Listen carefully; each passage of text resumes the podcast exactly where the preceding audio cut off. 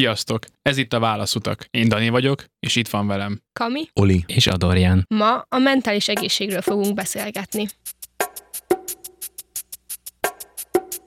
A mentális egészség, vagy más néven lelki egészség alatt definíció szerint érzelmi, pszichológiai és társadalmi jólétet értünk. Számotokra mit jelent a mentális egészség? Mik azok a faktorok, azok a területek, amik ráhatnak a mentális egészségetekre? Szerintem ez egy nagyon összetett dolog, mert nem csak egy bizonyos dolog alakíthatja a mentális egészségünket, hanem sok apró tényező. Nekem, ami nagy részben alakítja a mentális egészségemet, az az, hogy mennyi szabadidőm van, és mennyi időt tudok szánni arra, hogy kikapcsolódjak. Szerintem is az élet minden egyes pillanata hatással van a mentális egészségünkre. Amit én a saját esetemben viszont ki tudok emelni, az a sport. Tudjuk rólad, Dani, hogy nagy foci szurkoló vagy, de szó szerint a csapatod sikere, vagy éppen sikertelensége hatással van a lelki állapotodra? Egy bizonyos szinten igen. Hetente, két hetente kiárok stadionba meccsre, és ennek egyrésztről természetesen az a célja, hogy lássam a csapatot, mert szeretem nézni őket. Másrésztről ez egy kikapcsolódás számomra. Ez egy olyan pontja a hétnek, amikor ki tudom ereszteni a gőzt, és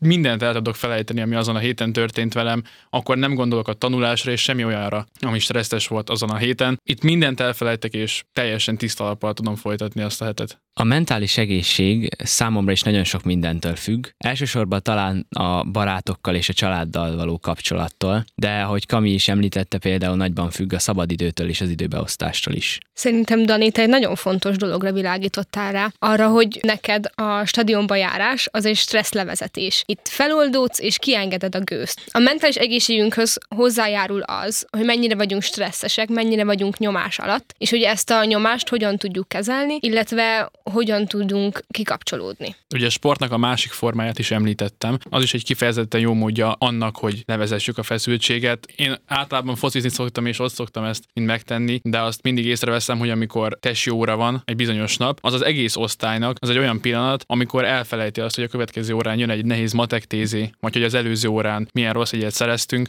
akkor mindenki elfelejt és csak arra koncentrál, ott mindent belead, és az egy ilyen felemelő pontja a napoknak. Teljes mértékben egyetértek Danival, és sajnálom is, hogy a, a definíció kihagyja a sportot és a testmozgást a felsorolásból, mert szerintem is alapvető. Kiskoromtól fogva mindig sportoltam valamit. Hosszú éveken át kosaraztam, majd szinte ugyanannyi ideig teniszeztem. Ezek az alkalmak jelentették számomra a kikapcsolódást, a stressz levezetést.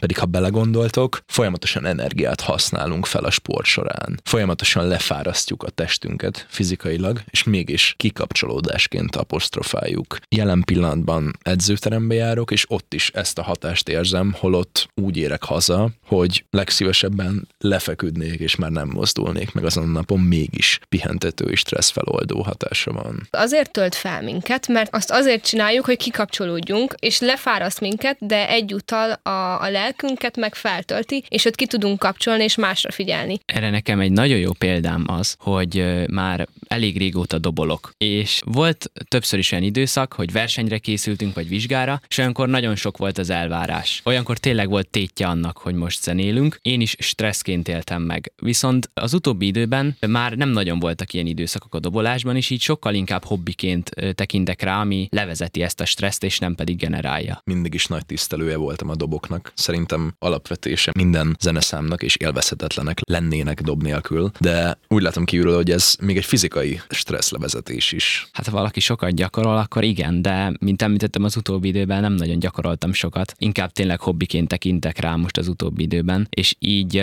tényleg nem generálja a stresszt, hanem amikor van bennem egy kis stressz, az fizikailag is, és lelkileg is le tudom adni. És ez a stressz, ez neked honnan szokott jönni? Miből fakad? Nem gondolom, hogy én olyan nagyon stresszes ember vagyok, nyilván sok mindenből, akár egy kisebb veszekedésből, vagy az iskolai feladatok miatt, azt a picit is jól le lehet vele vezetni. Én például mindig is érdeklődtem a közélet és politika iránt. Ez a hosszas érdeklődés és beleásás oda vezetett, hogy gyakorlatilag ezek az események már hatnak a mentális egészségemre. Rengeteg újságot olvasok, rengeteg hírt nézek. Ezek hatnak a mentális egészségemre, főleg olyan esetekben a közelmúltban történt háború kapcsán, ami még érinti is a családunkat, akkor végképp azt érzem, hogy a nagyvilág és az, az ami történik a világban, abban mi hiába csak egy kis porszem vagyunk, mivel mégis mégis a része vagyunk, hatással van ránk. Ehhez kapcsolódóan az internet minden területe, nem csak a politika, de maga az, hogy felmegyünk egy közösségi média felületére. Ott is annyi inger és annyi példa kerül elénk, azt illetően hogyan kéne viselkednünk, hogy milyeneknek kéne lennünk, hogy ez is befolyásolja az egészségünket, legalábbis az enyémet biztosan. Szóval kamirát hatnak azok az influencerek, akik azt próbálják bemutatni, hogy szerintük milyen egy példaértékű életnyomás helyeznek rád ezáltal. Nem feltétlenül az influencerekre gondolnék, hanem arra, hogy felmegyek a különböző közösségi platformokra, és ott azt látom, hogy mindenki mennyire jól érzi magát, hogy mindenki elment ide, oda nyaralni, minden mindenki a barátaival van, én meg otthon ülök a szobámban, és nem csinálok semmit. Azt látom, hogy a különböző emberek kirakják a bikinis képeiket, és hogy tökéletes alakjuk van, én meg eszem a csokit két pofára, és jönnek fel rám a kilók. És ezek a dolgok azok, amik nyomást helyeznek rám, és amitől azt érzem, hogy most én is lehetnék olyan boldog, mint azok ott kint, de én nem csinálom ezt, és ezáltal elrontok valamit. Egy időben engem ez nagyon zavart, és rendkívül rosszul éreztem magamat emiatt, és ezért döntöttem úgy, hogy letörlöm a különböző fiókjaimat, és megszűnök létezni az interneten, mert nem volt jó hatással rám. Szerintem ebben a helyzetben te a lehető legjobban jártál el, hiszen egy olyan platformon, aminek az a célja, hogy az emberek tartalmakat osszanak meg, információkat és képeket a saját életükkel kapcsolatban, szerintem az egy teljesen legitim dolog, hogy ezek az emberek a követőikkel megosztják a saját életüket, de amennyiben ez téged feszélyez, akkor egyértelműen el kell kerülnöd. Mi pont arról beszélgettünk egy barátommal a közelmúltban, hogy ránk pedig az helyez a szociális média kapcsán nagy tehert, hogy rengeteg fiatal, 10-20 éves vállalkozó beszél arról, hogy ők hogyan lettek milliárdosok, és ezek a, a videók óriási megtekintéseket érnek el, és ezáltal az ember akarva akaratlanul azon kezd majd dilemmázni, hogy én mit rontottam el? Mit kellene máshogy csinálnom, hogy ott tartsak, mint ők? És ez elindít egy ilyen hosszas gondolatmenetet. Amit egy olyan példát említettél, amikor te saját magad oldottad meg azt a problémát, amivel szembenéztél. Viszont vannak olyan helyzetek, amikor ez már nem tud segíteni, vagy nem vagy képes arra, hogy ezt a problémát egyrészt felismerd magadban, de ha már felismerted, akkor viszont arra nem vagy képes, hogy megold. Nektek volt már én az életetekben? Én szakemberhez még sosem fordultam a problémáim kapcsán, viszont rendszeresen kérem ki a családom és barátaim véleményét, hogyha úgy érzem, hogy egy kérdés már túl komplikált ahhoz, hogy ezt egyedül megoldhassam, megválaszolhassam, és inkább egy sokrétű válaszra, különböző nézőpontokra vágynék. Mindig hozzájuk fordulok. Nekem volt, hogy olyan problémával szembesültem, amit azt éreztem, hogy nem tudok egyedül megoldani, és ezért elmentem pszichológushoz, és nekem nagyon sokat segített. Olyan dolgokra mutatott rá, amire egyedül nem biztos, hogy rájöttem volna. Azt éreztem, hogy önmagamat ismertem meg azáltal, hogy elmentem ezekre az alkalmakra, és beszélgettem a pszichológussal, viszont az a probléma nem javult, ami miatt elmentem hozzá, mert túl sok energiát kellett volna befektetnem, és túlságosan az a dologgal kellett volna foglalkoznom, és én akkor még nem álltam készen, hogy ezt megtegyem, és ennyire hangsúlyossá tegyem az életembe ezt a problémát, és ezért inkább ott hagytam. Én még pszichológusnál sosem jártam, de az iskolában vannak mentálhigiénés képzést elvégzett tanárok, és amikor egyszer eléggé nagy gondban voltam az osztálytársaimmal, akkor elmentem az igazgató helyetteshez, akinek szintén volt ilyen képzése, és meséltem neki arról, hogy nagyon sok mindenben úgy érzem, hogy kirekesztően bánnak velem, vagy hogy teljesen máshogy viselkednek, mint az iskola értékrendje, egy picit árulkodtam. Nyilván azért mentem oda, hogy ezekre a dolgokra megoldást találjak, viszont a tanárnő meg elsősorban inkább az én lelki világommal próbált foglalkozni, ami teljesen érthető, hiszen neki abban a szituációban az volt a dolga. Sokkal inkább arra világított rá, hogy én mit tudnék tenni saját magammal, vagy én hogyan tudnék változni, hogy jobban el tudjanak fogadni engem, és én jobban el tudjam fogadni a többieket. Minden esetre nekem picit csalódás volt, mert arra gondoltam, hogy ezáltal talán kapok egy megoldást, vagy jobban oda fognak figyelni az osztályomra. Viszont sokkal inkább az én lelkivilágommal foglalkoztunk azon az alkalmon. Vannak olyan helyzetek, amikor hiába az ember áll szemben egy nagyobb csoporttal, akikkel nem ért egyet. Adó esete is bizonyítja, hogy a hibát nem mindig magunkban kell keresni, de ettől függetlenül nagyon fontos, hogy tisztán lássuk, hogy tiszta kép alakuljon ki önmagunkról. Abba igazad van, hogy nem mindig magunkba kell keresni a hibát, de a tanácsadó nem tudott más tenni, mint tanácsokat adni az adónak, hogy ő maga hogyan tudna megváltozni, hogy jobban érezze magát. Mivel akitől segítséget kért, az nem tudja megváltoztatni a csoportot. Ő nem hívhatta be a gyerekeket egy beszélgetésre. Ezáltal más, hogy nem tudott segíteni az adónak csak úgy, hogy olyan tanácsokkal próbálta ellátni, ami őt érintik. Ez pontosan így van, és én is úgy éreztem, hogy a tanárnő egyetért velem, és érzi, hogy azért sok mindenben nekem van igazam, viszont próbált rávilágítani azokra a dolgokra, amire eddig nem gondoltam, és inkább nekem volt egy csalódás, hogy teljesen más céllal mentem oda, és egy picit gőggel, hogy hát itt nekem van igazam, akkor én most jól megmondom a magamét. Picit rávilágított arra, hogy én nekem is lehetnek hibáim, és hogyha elsősorban nem is bennem van a hiba, hanem inkább a csoportban, attól függetlenül én is tehetek azért valamit, hogy én vagy ők jobban érezzék magukat, és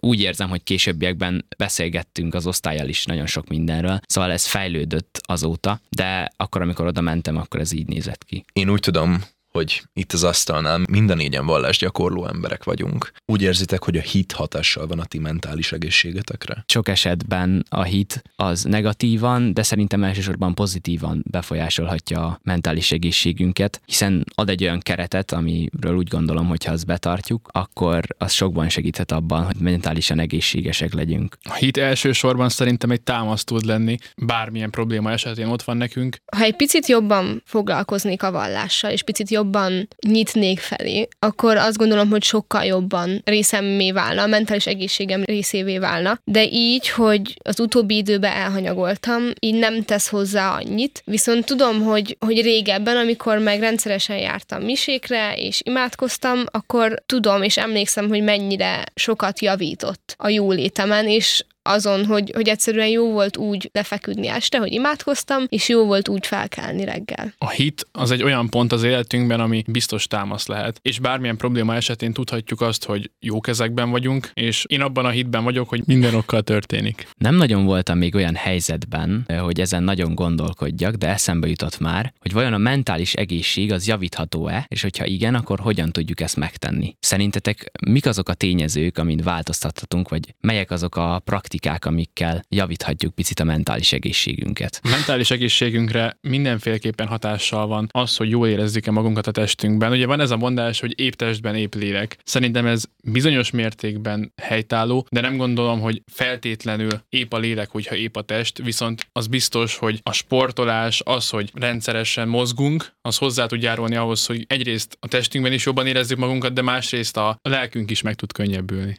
Azzal szembesültem az elmúlt években, hogy az épp testben épp lélek mondásnak kialakult egy olyan új értelmezése, hogy valójában ez nem azt jelenti, hogy minél többet fordítsunk a testi fejlődésünkre, a fitségünkre és a testünk karbantartására, hanem hogy szeressünk a bőrünkben lenni, és fogadjuk el a saját testalkatunkat. Szerintem fontos szeretni a testünket, mert ha nem szeretnénk, akkor nem éreznénk jól benne magunkat. Hogyha meg van egy célunk, amit el akarunk érni, azért meg dolgozzunk magunk is. De ezzel együtt is szeressük. Szeressük a jelenlegi állapotában, hiszen hozzám tartozik, hiszen az én részem. De hogyha van valami, amin azt gondolom, hogy változtatni kéne, hogy egészségesebb legyek, akkor ne legyek lusta változtatni. Visszatérve rád adó, hogyan javíthatnánk a mentális egészségünket? Az érettségi előtt egy évvel én már nagyon stresszes voltam, és ugye ez csak fokozódott, ahogy, ahogy közeledtünk az érettségi felé. Iszonyatosan negatívan keltem és feküdtem le minden nap. Azt éreztem, hogy minden rossz, hogy nekem nem fog sikerülni. Én alapvetően egy nagyon pozitív gondolkodású embernek tartom magamat, és ezért csináltam egy leckefüzetet, ahol minden oldalra felírtam egy pozitív idézetet. És akkor mindig, amikor új oldalt nyitottam, akkor megláttam az új idézetet, és azt szerint az idézet szerint próbáltam meg a hetet túlélni. Valamint csináltam egy dobozt, amiben úgy szintén idézeteket írtam, meg vers részleteket, amik számomra igazán fontosak voltak, és minden nap kihúztam egy ilyen vers részletet. Jó volt úgy indítani a reggelt, hogy valami olyasmi volt az első dolog, dolog, ami szembe jött velem, ami számomra fontos volt, és ami számomra könnyebbé tette a napokat. És azt gondolom, hogy kicsi részben, de ez is hozzájárult, hogy kevésbé stresszesen éltem meg az érettségit. Én nem vagyok egy idegeskedős típus, már túl vagyok két érettségén, de még így is vár rám négy az elkövetkezendő fél évben, de egyelőre egyáltalán nem stresszelek, és ez remélem így is marad. Ugye nagyon jó ez a módszer, amit kitalálták, ami, de remélem nem lesz rá szükségem. Így legyen.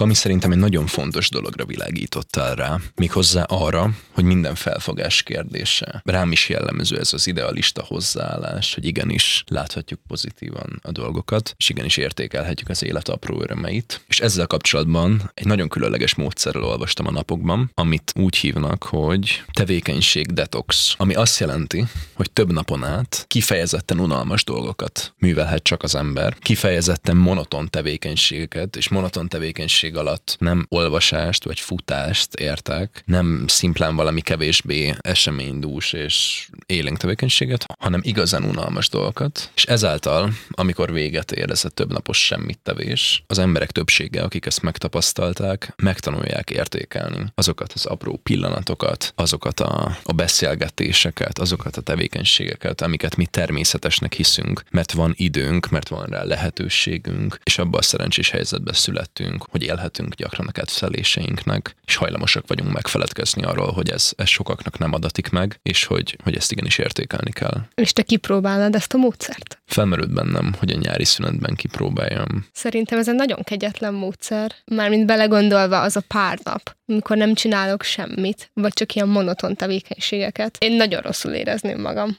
Hallottam egy srácról, aki 24 órán át nézett egy órát, egy fali órát egy helyben ülve, anélkül, hogy bármit csinált volna, hogy megtanulja értékelni az idejét. A koronavírus járvány alatt Elsősorban a bezártság miatt és az online történő oktatás miatt elég sok minden változott, és sok mindenben úgy éreztem, hogy talán picit stresszesebb vagyok, viszont sok mindenben meg úgy, hogy sokkal lazábban lehet venni dolgokat. Rátok a mentális egészség szempontjából hogyan hadott a koronavírus? Rengeteg kortársam számolt be arról, hogy rendkívül stresszes és depresszív volt számukra a COVID és az online oktatás időszak. Én ezzel szemben nagyon komfortosan és nagyon jól éreztem magam otthon. Szerintem ehhez elengedhetetlen volt az, hogy számomra az otthon fogalma és az a közeg, amit a szüleim teremtettek, az egy rendkívül biztonságos, szeretetteljes hely, mert ennek fényében nem volt teher annyi időt eltölteni ott. A testmozgás, amire ma már többször rávilágítottunk, hiányzott, Viszont édesapámmal a Covid elején vásároltunk egy hatalmas teniszhálót, és felállítottuk az utcánkba, ugyanis ott kifejezetten kevés autó jár, és olyan lassított teniszlabdával, ami nem repül el több száz méterre, folyamatosan teniszeztünk minden délután az úttesten, ami pont egy teniszpálya szélességű volt nagyjából. Az online oktatást én is kifejezetten pozitív dologként éltem meg. Ez nyilván annak is köszönhető, hogy egy új osztályba kerültem, ez 9 volt leginkább, amikor még nem ismertem a többieket, így nem is hiányoztak annyira, mert nem tudtam, hogy kik is járnak valójában az osztályomba. A tanulás része pedig sokkal kevésbé volt stresszes, mint az iskolában lett később. A testmozgás része pedig nekem megvolt, én akkor még jártam focizni, az edzéseket ugyanúgy megtartották, úgyhogy ez a része ez abszolút olyan volt, mint korábban. Számomra is pozitív élményként maradt meg a Covid. Nem kellett csinálnom szinte semmit, otthon voltam, és szerintem ugyanabból azokból, mint neked, Oli, hogy számomra az otthon az egy annyira komfortos hely, és annyira